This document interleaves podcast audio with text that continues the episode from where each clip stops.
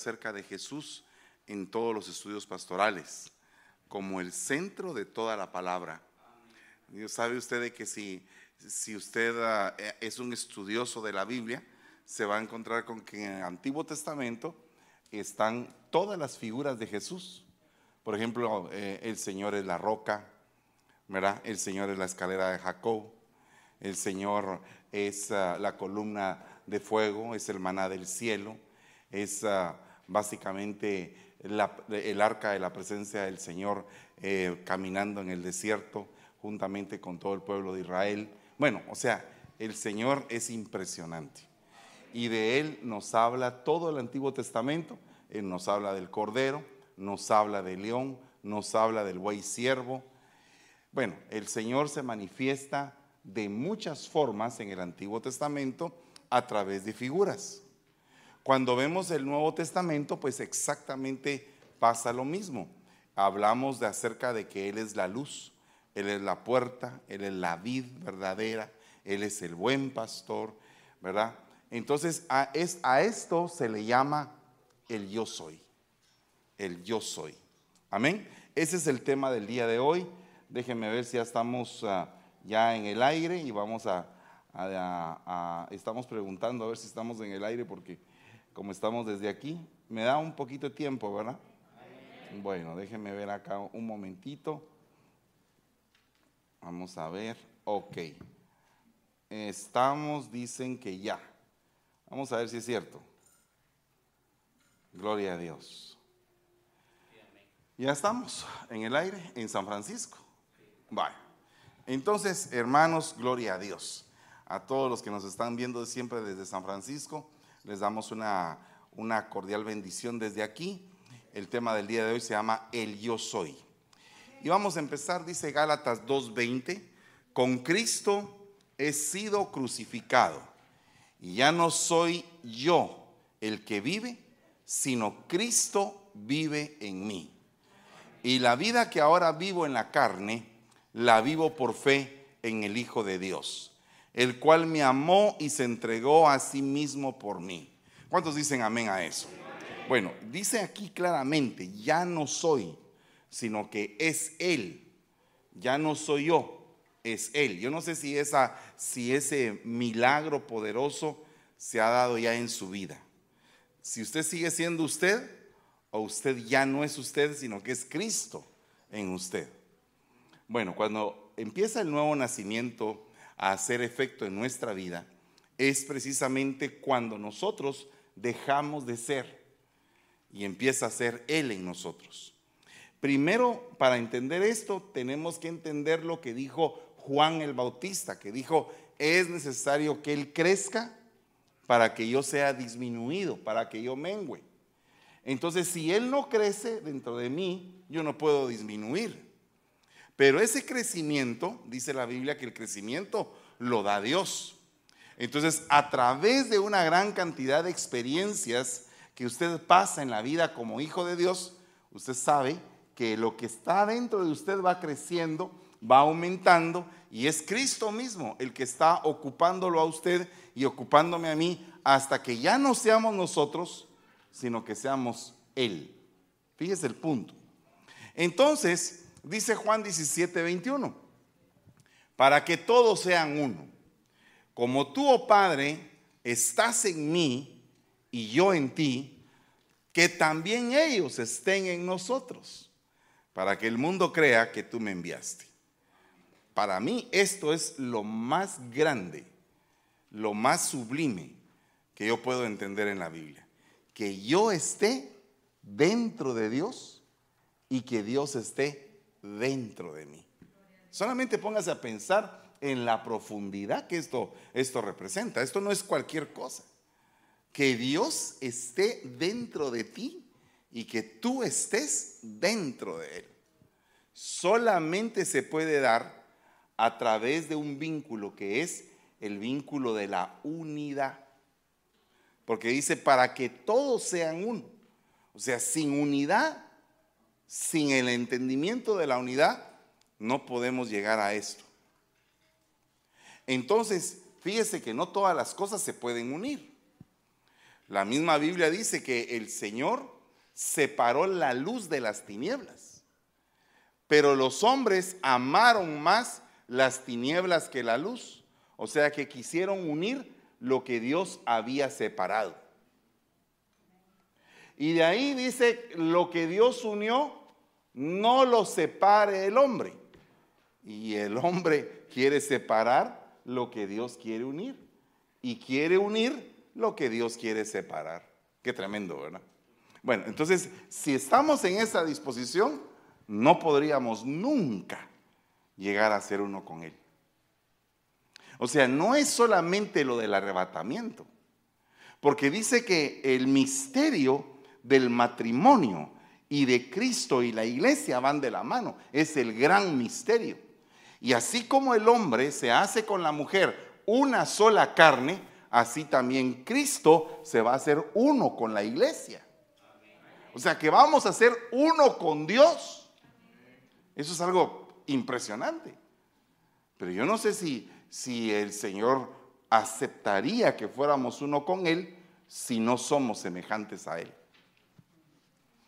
Porque si usted se da cuenta, el primer Adán tenía a una mujer llamada Eva y estos dos eran gemelos. Porque básicamente había sido sacada de su costilla. Entonces era semejante a él, muy parecida. Pero ahora venimos y resulta que si Eva fue sacada de Adán, pues el padre de Eva era Adán. Y la madre de Eva era Adán. ¿Ya se dio cuenta? O sea que básicamente a Eva la desprendieron, pero era lo mismo. Entonces ahora el problema es esto, que el segundo Adán, que es Cristo, está buscando una Eva y la está formando para que esa, esa Eva sea semejante a Él. Entonces nosotros no nos podríamos unir a Él si no somos semejantes. Por ejemplo, Él es el cordero, nosotros somos las ovejas. Él es la puerta, y la Biblia dice, alzad o oh puertas eternas vuestras cabezas. O sea que Él es la puerta y nosotros somos las puertas. Dice, yo soy la vid, ustedes son los pámpanos. Pero también dice que la mujer es una fecunda vid al fondo de la casa. ¿Y cuál es el fondo de la casa? Si no es la alcoba. Y la alcoba viene a ser el lugar santísimo de la casa. Entonces estamos hablando de una Eva evolucionada llamada iglesia. Y no se puede realizar eso si no hay unidad. Vaya, eso es algo bien delicado. Porque eh, cuando nosotros analizamos el nombre de Dios, cuando Dios se le presenta a Moisés y le dice Dios a Moisés, yo soy el que soy, lo que, lo que Moisés entiende es esto, que se le llama las cuatro letras o tetragramatón. Esto significa las cuatro letras. ¿Y cuáles son esas cuatro letras? YHWH. Por eso es que en unas Biblias usted lee el nombre de Jehová, en otras Biblias lee el nombre de Yahweh en otras Biblias lee el nombre de Yahvé, pero la realidad es que el nombre no tiene vocales. No tiene ni A, ni E, ni U, ni O, sino que solamente tiene letras que hacen un nombre que se le dice el impronunciable. Es un nombre enorme. Y ese nombre aparece siete mil veces en la Biblia. Amén. Nosotros nos debe de interesar qué, qué, es la esencia, qué es lo que se va a meter en nosotros, porque el yo soy nos vino a visitar. El yo soy descendió a la tierra. Y por eso es que dice la palabra que la gloria postrera del templo iba a ser mayor que la primera. Porque el templo de Salomón era un templo majestuoso humanamente hablando. Pero el segundo templo, aunque no era tan majestuoso como el de Salomón, ahí entró Jesús. Entonces, ¿qué significa? Que la visitación del Señor a ese templo hizo que la gloria de ese templo fuera mayor que el de la primera. Porque entró el verbo hecho carne. El verbo, la palabra hecha carne. ¿Por qué nos debe de interesar el estudio bíblico? Porque la palabra se hace carne. Mientras más palabra entre a nuestro oído, más nuestra carne va a ser impactada por el poder de Dios, por el poder de la palabra. Y se va a manifestar lo que nosotros estudiamos, lo que nosotros leemos, lo que nosotros entendemos. Entonces, mire aquí que hay un problema. El problema es que aquí hay un choque de yo. Tu yo con el yo de él. ¿verdad? Tu yo, ¿tú quién eres? ¿Qué identidad tienes? ¿Qué costumbres? ¿Qué mañas? ¿Qué sinvergüenzadas? ¿Qué pecados? ¿Qué maldades? ¿Qué iniquidades? ¿Qué tipos de muerte? Entonces, ese yo, si no cede ante el yo soy, ese yo es el que no te va a dejar, ni a ti ni a mí, que nos vayamos con el Señor a ser semejantes a Él. O sea, ese yo debe de morir. Ya no soy yo, dijo Pablo, es Él. Ya no vivo yo, Cristo vive en mí. Su yo tuvo que morir. El problema de todo religioso, no cristiano, porque cristiano y religioso son dos cosas distintas. Porque el cristiano es un Cristo en evolución. Es un ungido en evolución. Y el religioso es el practicante de un rito. Si tú vienes por costumbre aquí a la iglesia, tú empiezas a, a poder, a tener señales de religioso. Pero si tú vienes por amor aquí a la iglesia, porque amas al Señor, porque le quieres servir, porque lo quieres honrar, porque quieres entregar tu vida a Él, entonces tú eres un cristiano.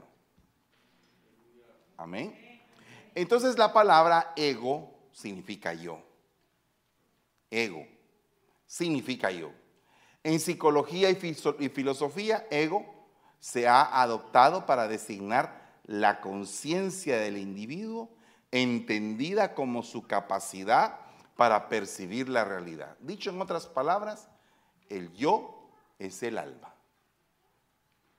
Ese es el yo, el alma, por la cual hay una, hay una gran guerra de potestades enemigas con potestades que son amigas por pelear acerca de tu alma le voy a poner las dos potestades más grandes que pelearon por tu alma. La potestad llamada vida, porque él dijo, yo soy la vida contra la muerte. Y entonces la vida le dijo a la muerte, muerte, yo soy tu muerte. Y la vida venció a la muerte cuando él resucitó. A semejanza de que él resucitó al tercer día, a semejanza de él, nosotros vamos a resucitar. Amén.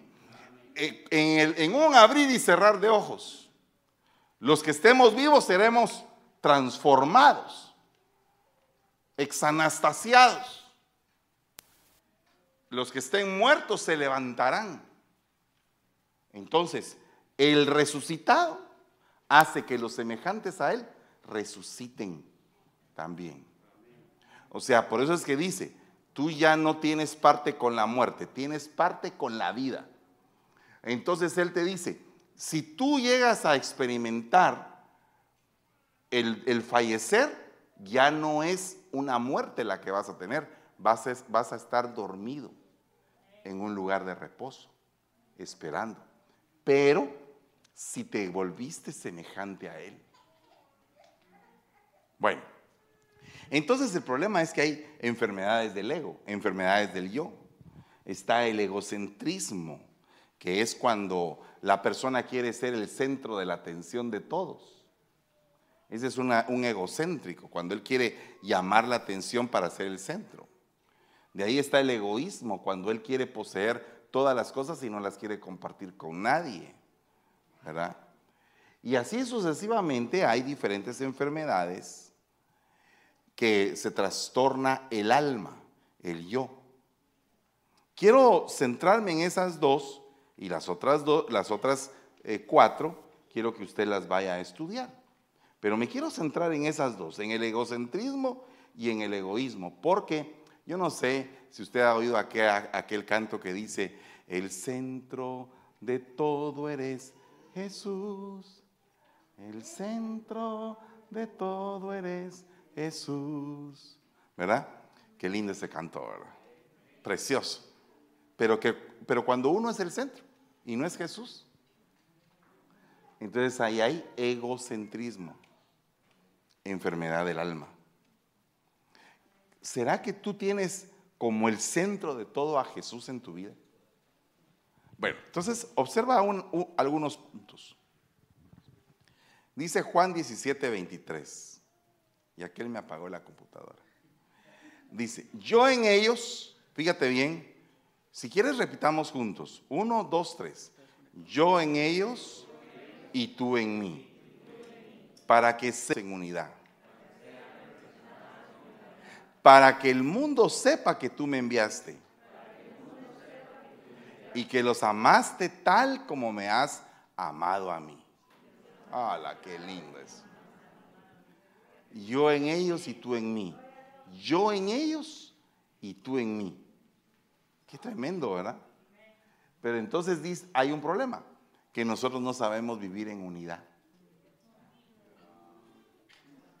¿Verdad? Nos cuesta vivir en unidad, hasta en la misma casa, hermano. Ya no digamos en la misma iglesia, ya no digamos en el mismo ministerio. Nos cuesta vivir en unidad. Dígame, si, si usted tiene varios, varios miembros de la familia, varios hermanos, a ponerse de acuerdo entre hermanos es cosa seria. Principalmente si son los hermanos de José. Bueno, un día le dije yo a un pastor, le dije, fíjate que cómo es eso, ¿verdad? Que los hermanos de José, los mismos hermanos lo vendieron. No, me dijo, eran los medio hermanos. Dije yo, tiene razón tiene razón este, este hermano, dije yo. Vaya que sos mi hermano, le dije, no sos mi medio hermano. Pero a veces uno se topa con medios hermanos que lo quieren vender a uno, ¿verdad? Entonces el problema aquí es que no hay perfeccionamiento de la unidad. Y entonces el yo soy no puede ejecutar esto en su totalidad hasta que no la unidad sea perfeccionada. Tremendo. Entonces, mire lo que pasa acá. Esta palabra perfeccionar. Diga conmigo perfeccionar. Esa palabra se dice teleio. Teleio. Yo en ellos y tú en mí. Permíteme que alcancen el teleio en la unidad dice la versión al día. Otra versión dice que sean consumados. Esa versión me, me, impacta. Que sean consumados, la bober cantera. ¿Por qué le digo esto? Mire, es tremendo ser consumado. ¿Qué es ser consumado? ¿Usted ha puesto alguna vez agua a hervir y se le olvidó apagar la hornilla? Y cuando llega ahí en la olla ya no hay nada. Eso significa consumado se consumió, se consumió el agua, dicen. Por no decir, se le quemó el agua, pues. se evaporó, se fue, se consumió. Mire, para que sean consumados en la unidad, para que todos se fundan y que sean uno solo. Dios mío, ¿y cómo hacemos para estar de común acuerdo con los divisores, por ejemplo?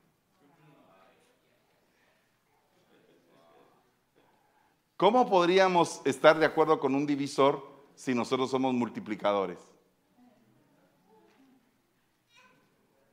Es delicado eso, ¿no? Bueno, entonces ya empezaron las pedradas, hermano. No, no, no, no han empezado las pedradas todavía. Pero tenemos que ser consumados. Bueno, pero también el holocausto, el sacrificio, cuando se quemaba el cordero, no quedaba nada de él más que solo cenizas. O sea que había sido consumado el sacrificio. Dígame, ¿qué fue lo que dijo el Señor en la cruz del Calvario? Consumado es. ¡Hala, qué tremendo!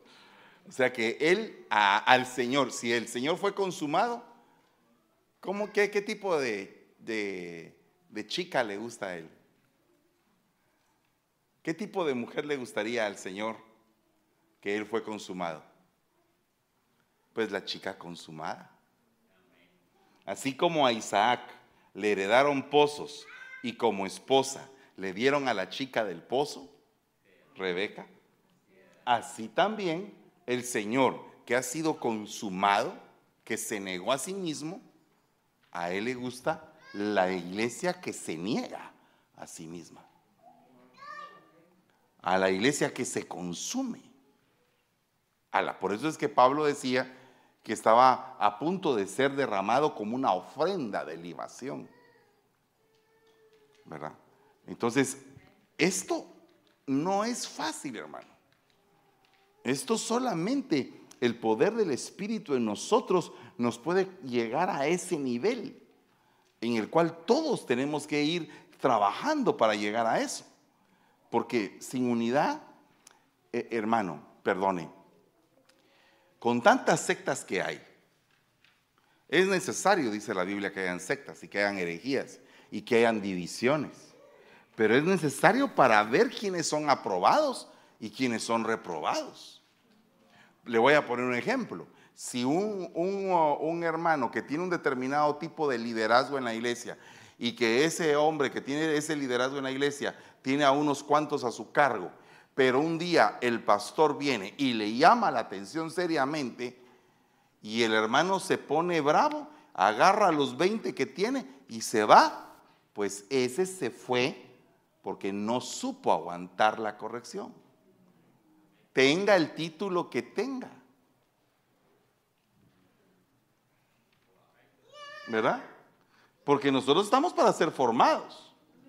Y a veces nos toca una regañada a veces justa y a veces injusta.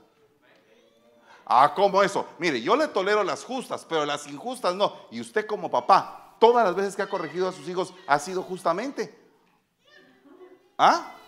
Pregunto, todas las veces que usted ha corregido a sus hijos, ¿los ha corregido justamente y de la manera correcta o se ha equivocado? Porque si usted como padre se ha equivocado en corregir a sus hijos, ¿por qué nos demandan ustedes a nosotros que en algún momento nosotros no nos podamos equivocar en corregirlos a ustedes? Y, y óigame, un hijo que es un hijo, un hijo que ama su casa, aguanta a su padre cuando está de mal humor. Y no le está diciendo, eh, papá, me voy de la casa y que, que lo aguanta, lo soporta. Ese es un hijo, porque uno no dice papá simplemente del diente al labio Ah, tú eres mi padre. Ah, y, cuando tu papá está, no, está bravo, ah, ahí no eres mi padre. Entonces, entonces, ¿cómo vamos a estar? ¿Cómo vamos a, a ejecutar la cohesión del cuerpo? ¿Cómo se va a dar la cohesión del cuerpo? Hueso con hueso, tendón con tendón, músculo con músculo, piel por todo el cuerpo, para que se cumpla la profecía de los huesos secos en la iglesia para que haya una cohesión eh, de, la iglesia. ¿Cómo se va a cumplir? Si todos a la hora de que queremos eh, poner nuestras razones, todos levantamos la espada, todos nos ponemos bravos, toda la gente eh, en algún momento puede pensar más con el hígado que con la cabeza. Y no me diga usted que usted toda la vida ha sido manso y humilde de corazón.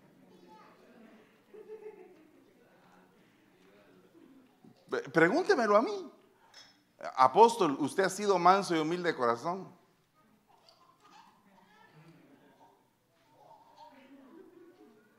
No. Él, el Señor, es manso y humilde de corazón. Y Él dentro de mí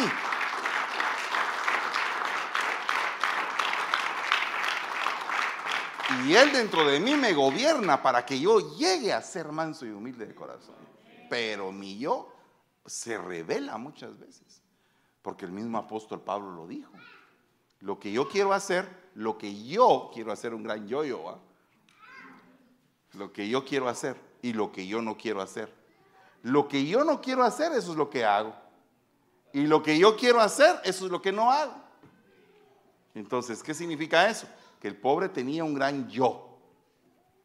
Un día, a raíz de entender que tenía un gran yo, dijo, hebreo de hebreos, en cuanto a la ley fariseo, irreprensible, circuncidado al octavo día de la tribu de Benjamín.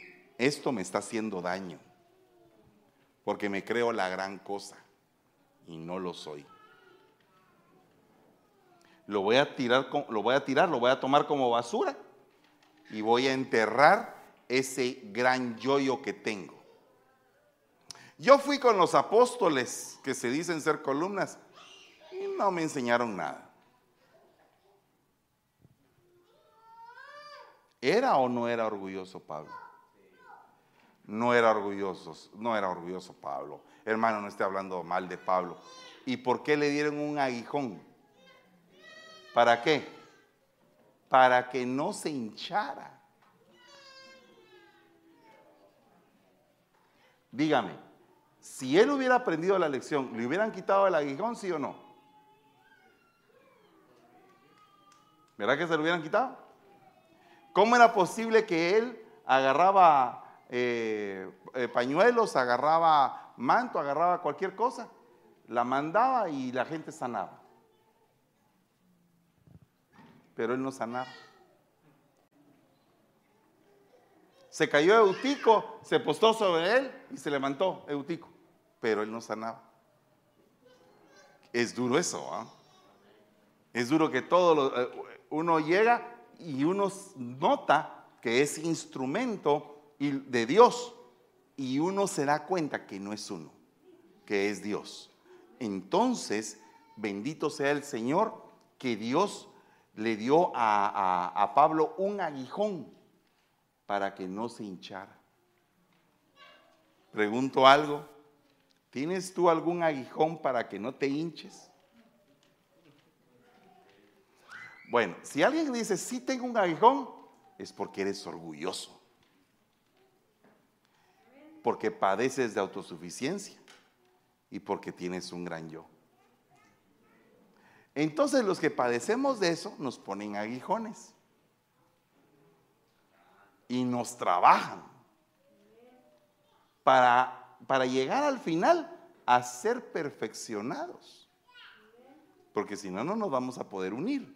Mire, fíjese que una persona humilde es más fácil que se una a otra que una persona orgullosa. Porque una persona humilde cede y, y comparte y si la otra persona le dice tal cosa, él dice otra y los dos se unen. Es más fácil. Pero junte a dos orgullosos, vamos a ver quién cede. ¿Quién cede? ¿Quién baja las armas? Los dos están, no, yo tengo la razón. No, yo también. Ah, dos que están ahí. Por eso es que dice, para que sean perfeccionados, para que sean perfectamente uno ya me tardé demasiado en esto. Yo en ellos y tú en mí, para que sean perfectos en una cosa. Bueno, ok. Se recuerda que la palabra perfecto significa teleio, ¿verdad? Déjela en su mente. ¿Cuál es la palabra perfecto? Teleio. Pero el teleio tiene que ser revelado y tiene que acercarse a nosotros. O sea que como lo teleio viene a ser como un poder como una eh, potestad, como una autoridad para que, para que se llegue a ese, a ese lugar, como una meta, como una meta. Y dice, porque en parte conocemos y en parte profetizamos. Pero cuando venga lo perfecto, cuando venga lo perfecto, o sea que va a venir. Amén. Va a venir. Esto me dice a mí que lo incompleto, lo que está imperfecto se acabará. Esto me da esperanza. ¿Sabe por qué me da esperanza? Porque significa que si lo perfecto viene y yo todavía no estoy completo, me van a completar en ese momento. ¿Se da usted cuenta? O sea, pero, pero tiene que haber algún requisito, porque no, no van a completar a todos. Van a completar a aquellos que están en la carrera de la perfección. Le voy a poner un ejemplo. Eh, estaban todos los muchachos estudiando, ¿verdad? Y entonces de repente estaban yendo a las clases y todo. Iban a la mitad del año cuando en eso la pandemia. Entonces dijeron, vayan a sus casas y todos los que están estudiando se van a, graduar. Y se graduaron, aún con pandemia, ¿verdad? Pero el que no estaba estudiando no se graduó. El que no estaba estudiando, me refiero al que no se había inscrito en la escuela, no se graduó. Entonces algo así va a suceder con esto. Si tú estás inscrito en la escuela de la perfección, te van a perfeccionar. Van a terminar. Como decir, ok, estabas en el camino y te quedaste a la mitad. Yo, el Señor Jesucristo, voy a poner lo que te falta. Y fa, te completan. Y te pasan, hermano. En mi pueblo hubo un año que se graduaron por decreto, no sé qué fue lo que pasó, una huelga de maestros y no se ponían de acuerdo el gobierno y los maestros. Y vino el presidente y dijo, todos se gradúan por decreto. Y todos se graduaron por decreto. Aún los que iban así medio medio se graduaron. Y fíjese que era tan tremendo porque así como pasó eso, cuando llegaba uno a las empresas y solicitaba trabajo, le preguntaban a uno, ¿y usted cómo se graduó? ¿Normal o por decreto? Eh, por decreto, oh, ok, vamos a llamarlo. Tenían prioridad los que se habían graduado porque les había costado. O sea que en el reino de los cielos van a haber unos que van a ser llamados muy grandes y otros van a ser llamados muy pequeños en el reino de los cielos. O sea que ciertamente tiene razón aquella viejita que decía, ay, a mí aunque sea un rinconcito en el cielo. Ok, muy pequeña será llamada en el, reino de los cielos. Ala, pero qué, terrible que ser pobre aquí, ser pobre allá usted. Claro que allá en el cielo eh, no van a haber pobres como los de aquí, ¿verdad? Pero qué tremendo es que allá me llamen chiquito. Ay, allá viene el enano, el que no creció. Ah, ya viene. Y, no estoy hablando despectivamente con respecto a los chiquitos, sino que estoy diciendo a los que no crecieron, hermano. A los que no dieron la talla. ¿Cómo quieres ser graduado tú en el reino de los cielos? ¿Por decreto? ¿Quieres alcanzar con toda la perfección? ¿Verdad? Entonces tenemos que entrarle a la perfección para que se manifieste el yo soy en nosotros dice, amados, ahora somos hijos de Dios, aunque no se ha manifestado lo que habremos de ser. Ay, ay, ay. Pero sabemos que cuando Él se manifieste, seremos semejantes a Él, porque le veremos como Él es. Cuando Él se manifieste, hermano, fanos completan. Pero tenemos que estar en la carrera de la perfección. ¿Sabe por qué le digo que tenemos que estar en esa carrera? Porque el Señor dejó a los cinco ministerios para que todos lleguemos a la unidad de la fe, al pleno conocimiento del Hijo de Dios y a la estatura del varón perfecto. O sea, los cinco ministerios son esenciales para que tú llegues a eso. Por eso es, importante una, una, una impartición magistral.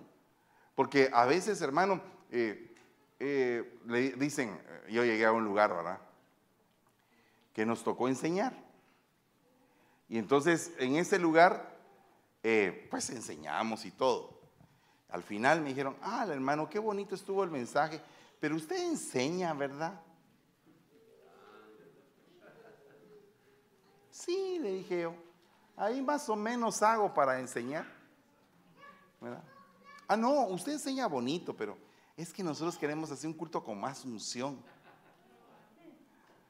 Pero no es porque no hubiera unción, es que no reconocieron la unción del maestro. ¿Verdad? No reconocieron la unción del pastor, la unción del evangelista. Cuando cae un manto de consuelo, un manto de restauración, está hablando el pastor. Cuando está cayendo, eh, cuando viene una mano y te empieza a formar y te empieza, está el maestro trabajando. ¿Verdad? Cuando se ve una voz como quien dice, tenés que venir para acá porque si no te vas a condenar, es el evangelista. Entonces uno tiene que reconocer las unciones.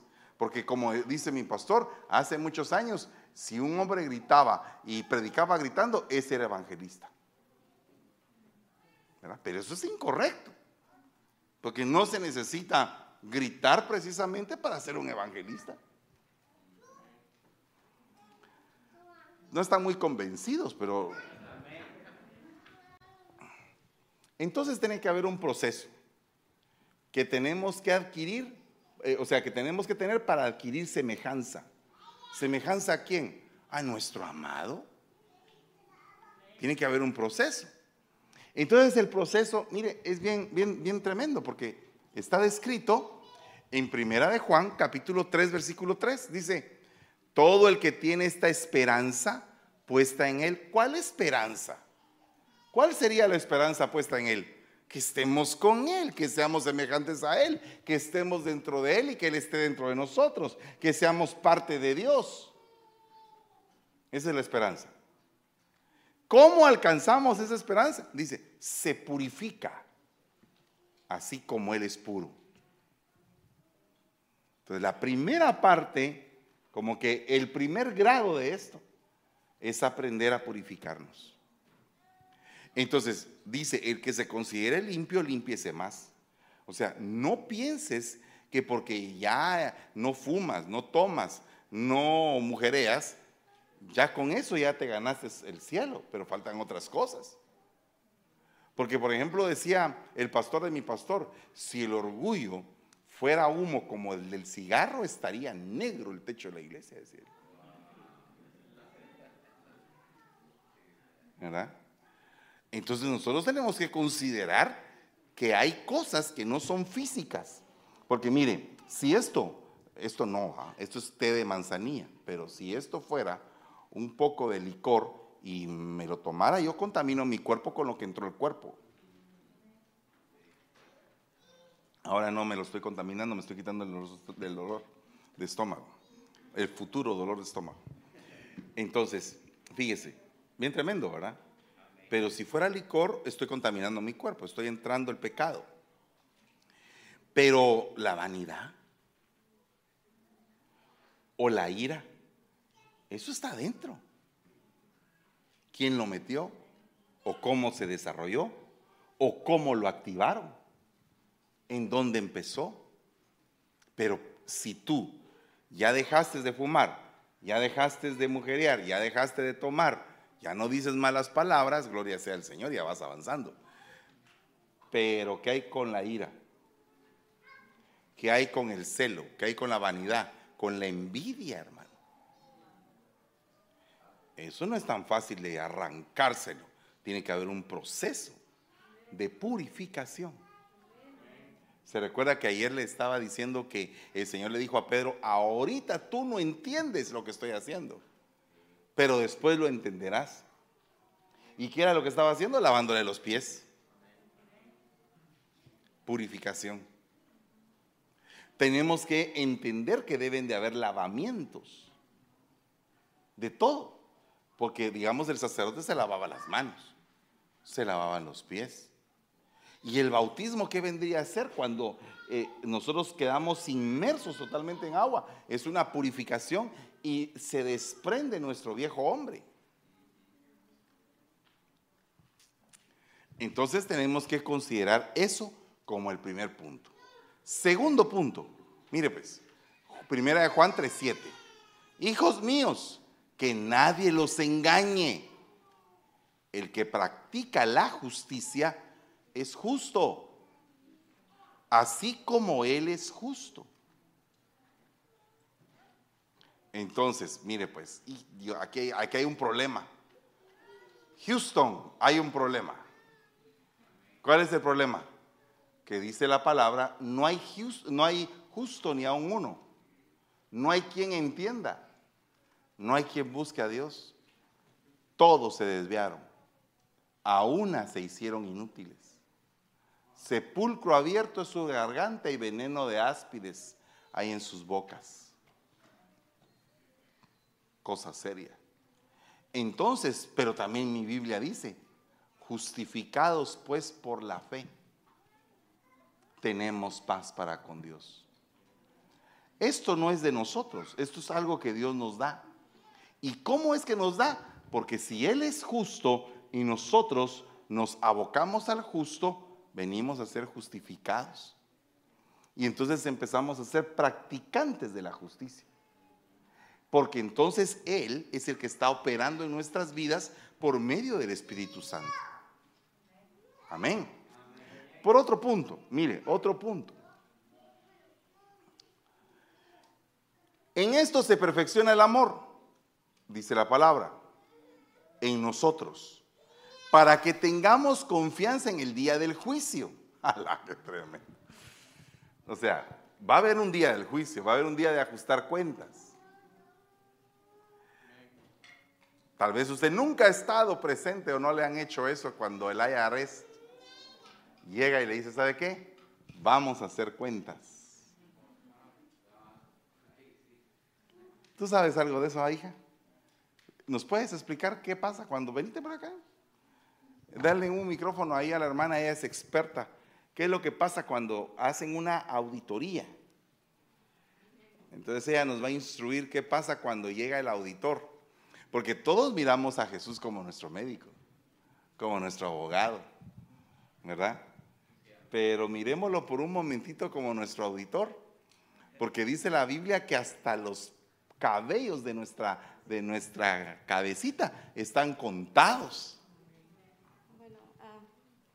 Primero es, el IRS agarra una, una, área específica donde quiere auditorar a una persona y le manda una lista de todo lo que necesita para que eso sea aprobado.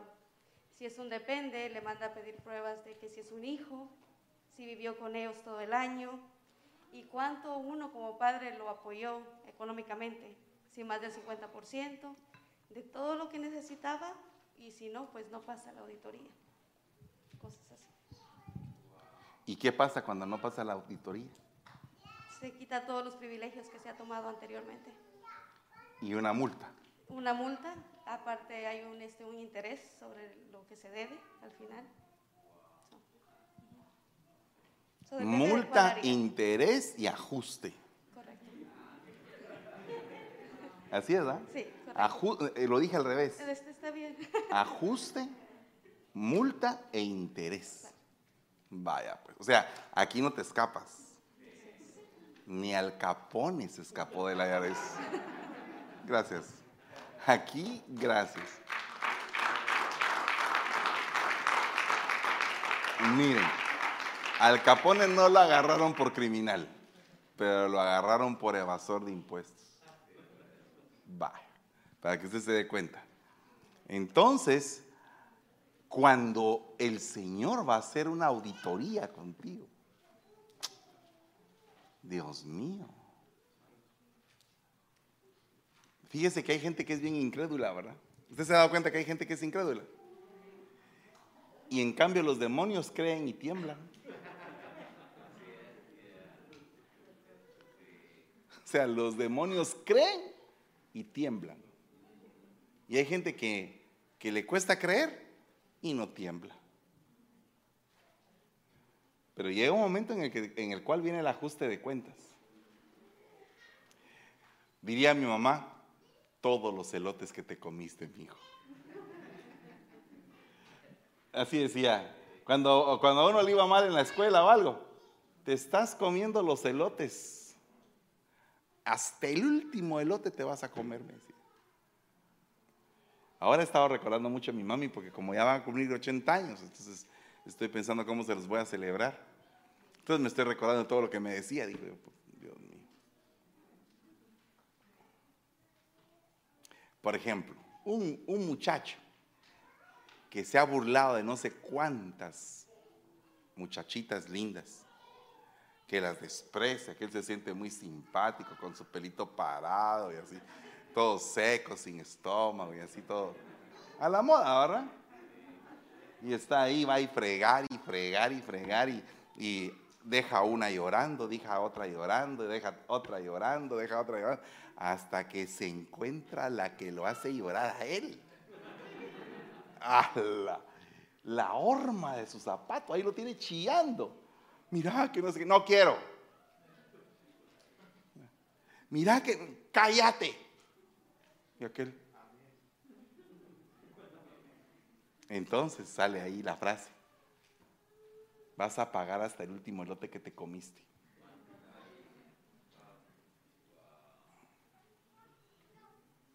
Qué delicado, ¿verdad? Bueno, se lo voy a decir bíblicamente. Hermano, ¿dónde está el versículo? Todo lo que el hombre siembra, eso cosecha. Cosa seria, ¿verdad? Bueno, quiere que sigamos, porque por favor siga, hermano, siga, adelante. Pase de, de página. Dice acá, ok. Entonces, como hay un yo, diga yo, ¿Cómo es usted? Le voy a preguntar yo. Hay un yo que es el yo sapiencial, sapiencial. O sea, el que se cree que lo sabe todo. Es el primer yo. Si usted se encuentra con una persona que cuando usted le quiere decir, todo lo sabe. No, es que yo, fíjese que yo, eh, yo tal cosa. Por ejemplo, perdóneme que le ponga este ejemplo, pero viene aquí a los Estados Unidos y, viene, paró aquí sin documentos, paró aquí que no tiene documentos. Y entonces se topa con otros que están hablando que no tienen documentos. Entonces, que miren que el desierto es bien difícil, y que aquí, que allá, y que la gente pasa sed, y que casi que se deshidratan porque el sol pega no sé cuánto, y que aquí, que allá. Y en eso le pregunta a uno de los que están ahí, al que está hablando, mira, ¿y, y vos te viniste por el desierto? No, yo no me vine por el desierto, me vine en avión. Entonces, ¿qué hablas, papaito? No sabes. Yo sí me vine por el desierto. Vos lo tenés solamente porque la, oíste en las noticias, pero yo lo viví. Pero el que, el que cree que se lo sabe todas o que sabe todas, regularmente llega un momento en que lo callan. Alguien que sí sabe. Entonces el primer yo, voy a tomar de ejemplo al apóstol Pedro. Pedro lo llevó aparte y comenzó a reprenderlo de ninguna manera, Señor, esto no te sucederá jamás. ¿Qué le dijo el Señor a Pedro? Apártate de mí, Satanás. Perdone, ¿quién sabía acerca del sacrificio? El Señor. ¿Quién sabía acerca de lo que le había encomendado su padre? El Señor. ¿Quién sabía acerca de cómo iba él a entregar su vida y después la iba a volver a tomar? El Señor. ¿Qué estaba haciendo Pedro ahí? ¿Verdad?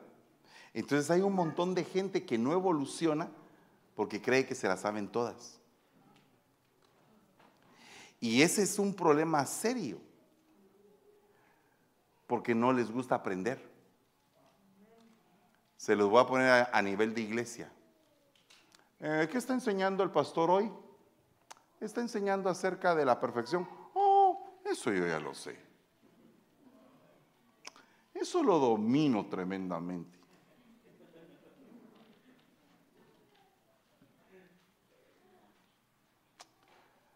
Ay, Dios. Peor si es de otra doctrina. Fíjese. Le voy a contar algo que a mí me pasó. Así terminamos en los próximos cinco minutos. Porque vamos a dar la mitad ahorita y la otra mitad en el segundo servicio. Pero mire, me pasó de que eh, estaba yo principiando a la iglesia, hermano. Cuando uno principia a la iglesia, hermano, Dios mío, le pasan a uno cosas bien tremendas. Pero como uno no tiene cimientos bien puestos, cualquiera quiere ir a poner cimientos de lo que cree. ¿Verdad? O sea que yo creo que la primera faceta que un ministro pasa cuando va a, empezar una obra en el nombre del Señor, porque Él es el fundador, el Señor no es el ministro, lo primero a lo que se enfrenta es a gente que cree que sabe más que el ministro. Pero hay una diferencia, puede ser que sepan más que el ministro, pero ellos no fueron llamados a hacerlo. Son dos cosas distintas. O sea, probablemente si aquí viene un teólogo, puede ser que sepa 20 veces más que yo, pero a mí me llamó el Señor y a él no. O sea que el aceite sobre mi cabeza, el ungimiento y la bendición de mi Padre y el envío de mi Padre vale más que una escuela teológica.